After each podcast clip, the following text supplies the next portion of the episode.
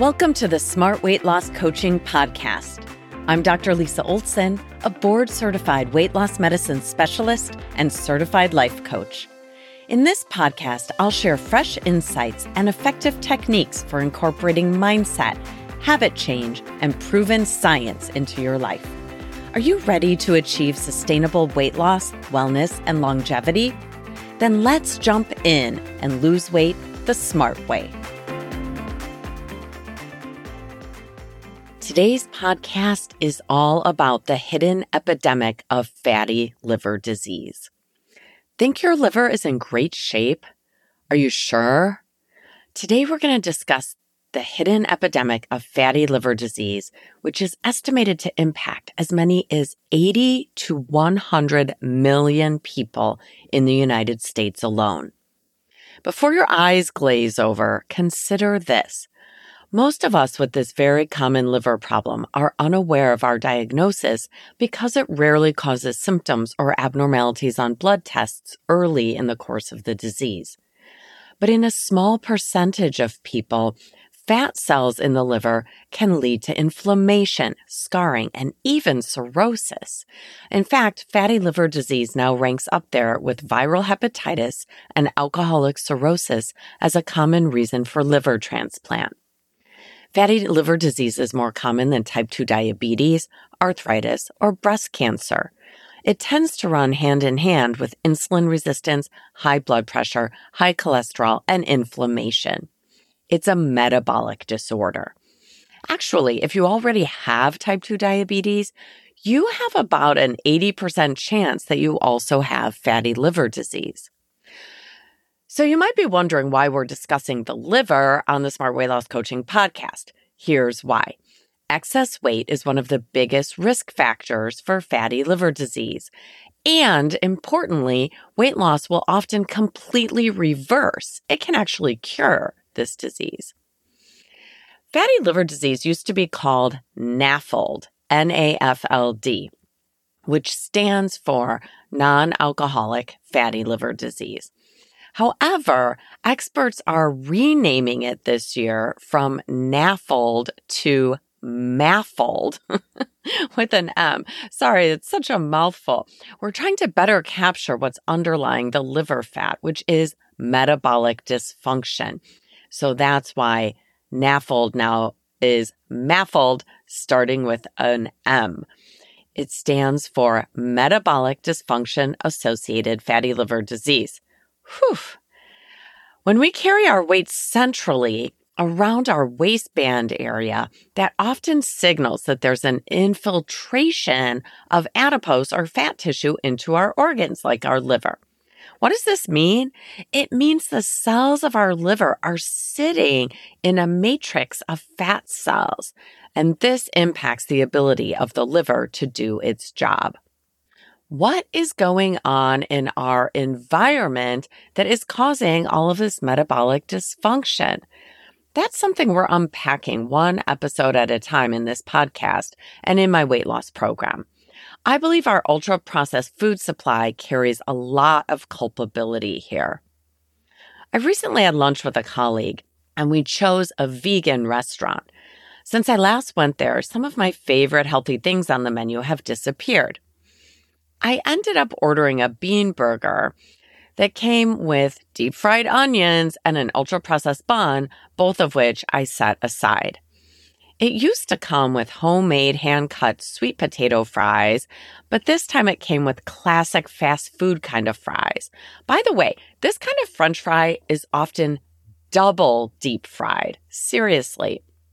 What they do now is to flash fry these french fries. Then they freeze them. Then they ship them partially cooked and refry them at restaurants. This extreme processing is unfortunately so common these days. It's time to watch out for those french fries, even at the nicer restaurants. I'm bringing this up because this meal gave me pause. We selected this restaurant specifically because we think about it as healthy. But what I ordered was just the kind of sneaky ultra processed meal that often we don't recognize as harmful. A bean burger seemed like a reasonable choice. Nova 4 or ultra processed ingredients are present throughout our food supply today. In fact, about 70% of the food we eat is ultra processed. I'm not only talking about the occasional burger and fries, I'm talking about things we select on purpose because we think they're good for us. These ingredients are now found in most yogurts, cereals, and soups.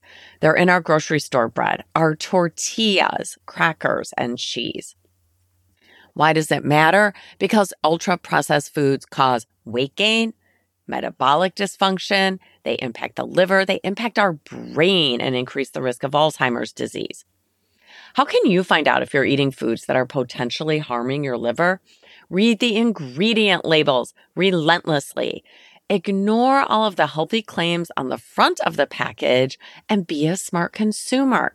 Read the ingredients, which are listed just under the nutrition label.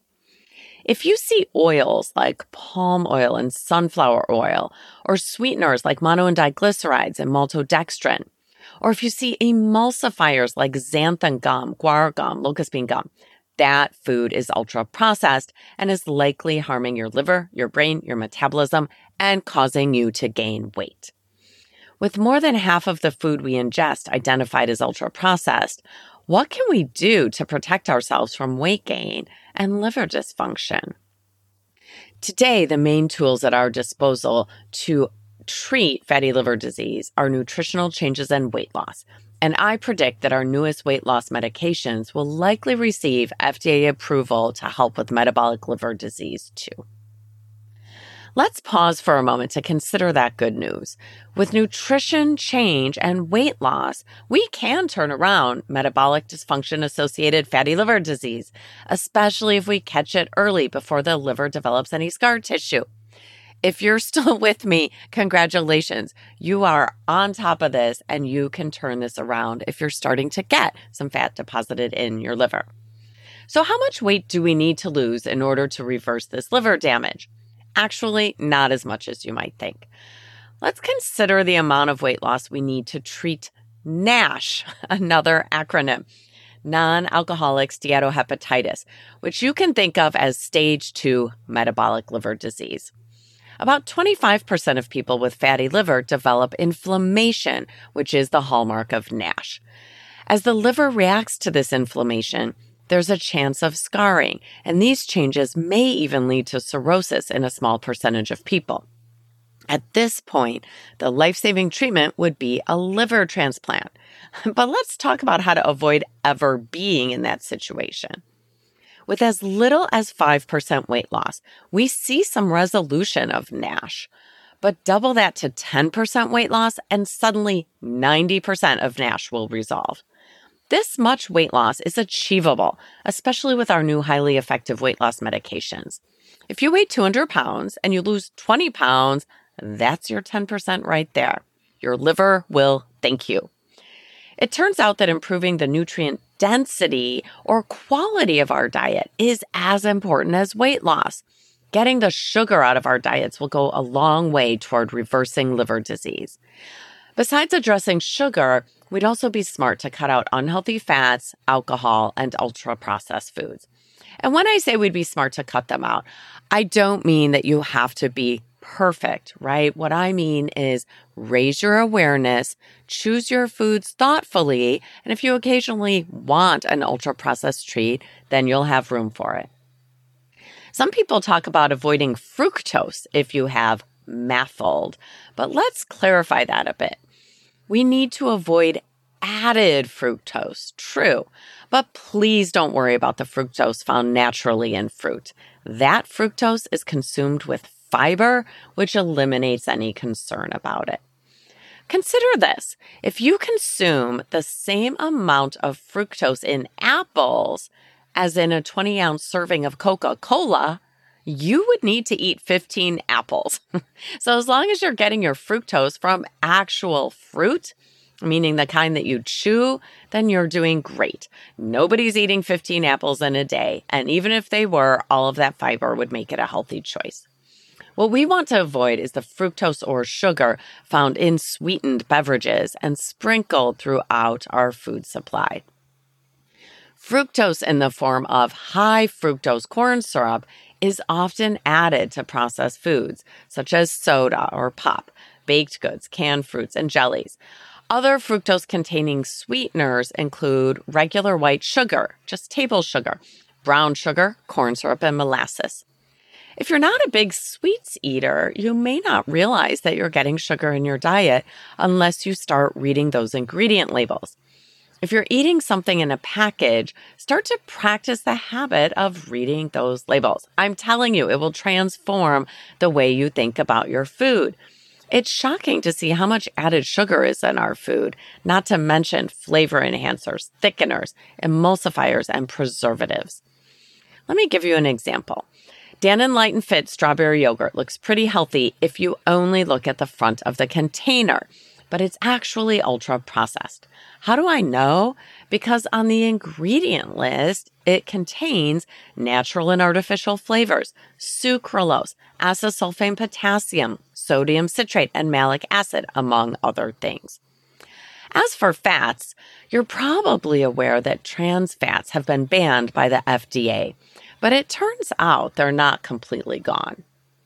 Although the food industry has greatly reduced the use of trans fats, they can still be found in many fried, packaged, and processed foods, including anything battered and fried, shortening and stick margarine, commercially baked cakes, pies, and cookies, and refrigerated dough like pre made pie crusts. So let me bring us back to five things you can do today to improve your liver health. Number one, get some blood tests especially if you have overweight, obesity, or type 2 diabetes. Although blood tests don't always pick up MAFLD until very late in the game, if your liver tests are abnormal, your primary care provider will want to take a picture of your liver with an ultrasound or a fibroscan or some other modality. Number two, analyze your nutrition by reading the ingredient labels on everything you eat. I'm simply asking you to raise your awareness. I find most people are shocked when they start reading the ingredients in foods they thought were healthy. Number three, if you're eating foods containing ultra processed or Nova 4 ingredients, it's time to start swapping out some of these foods. This doesn't have to be done overnight.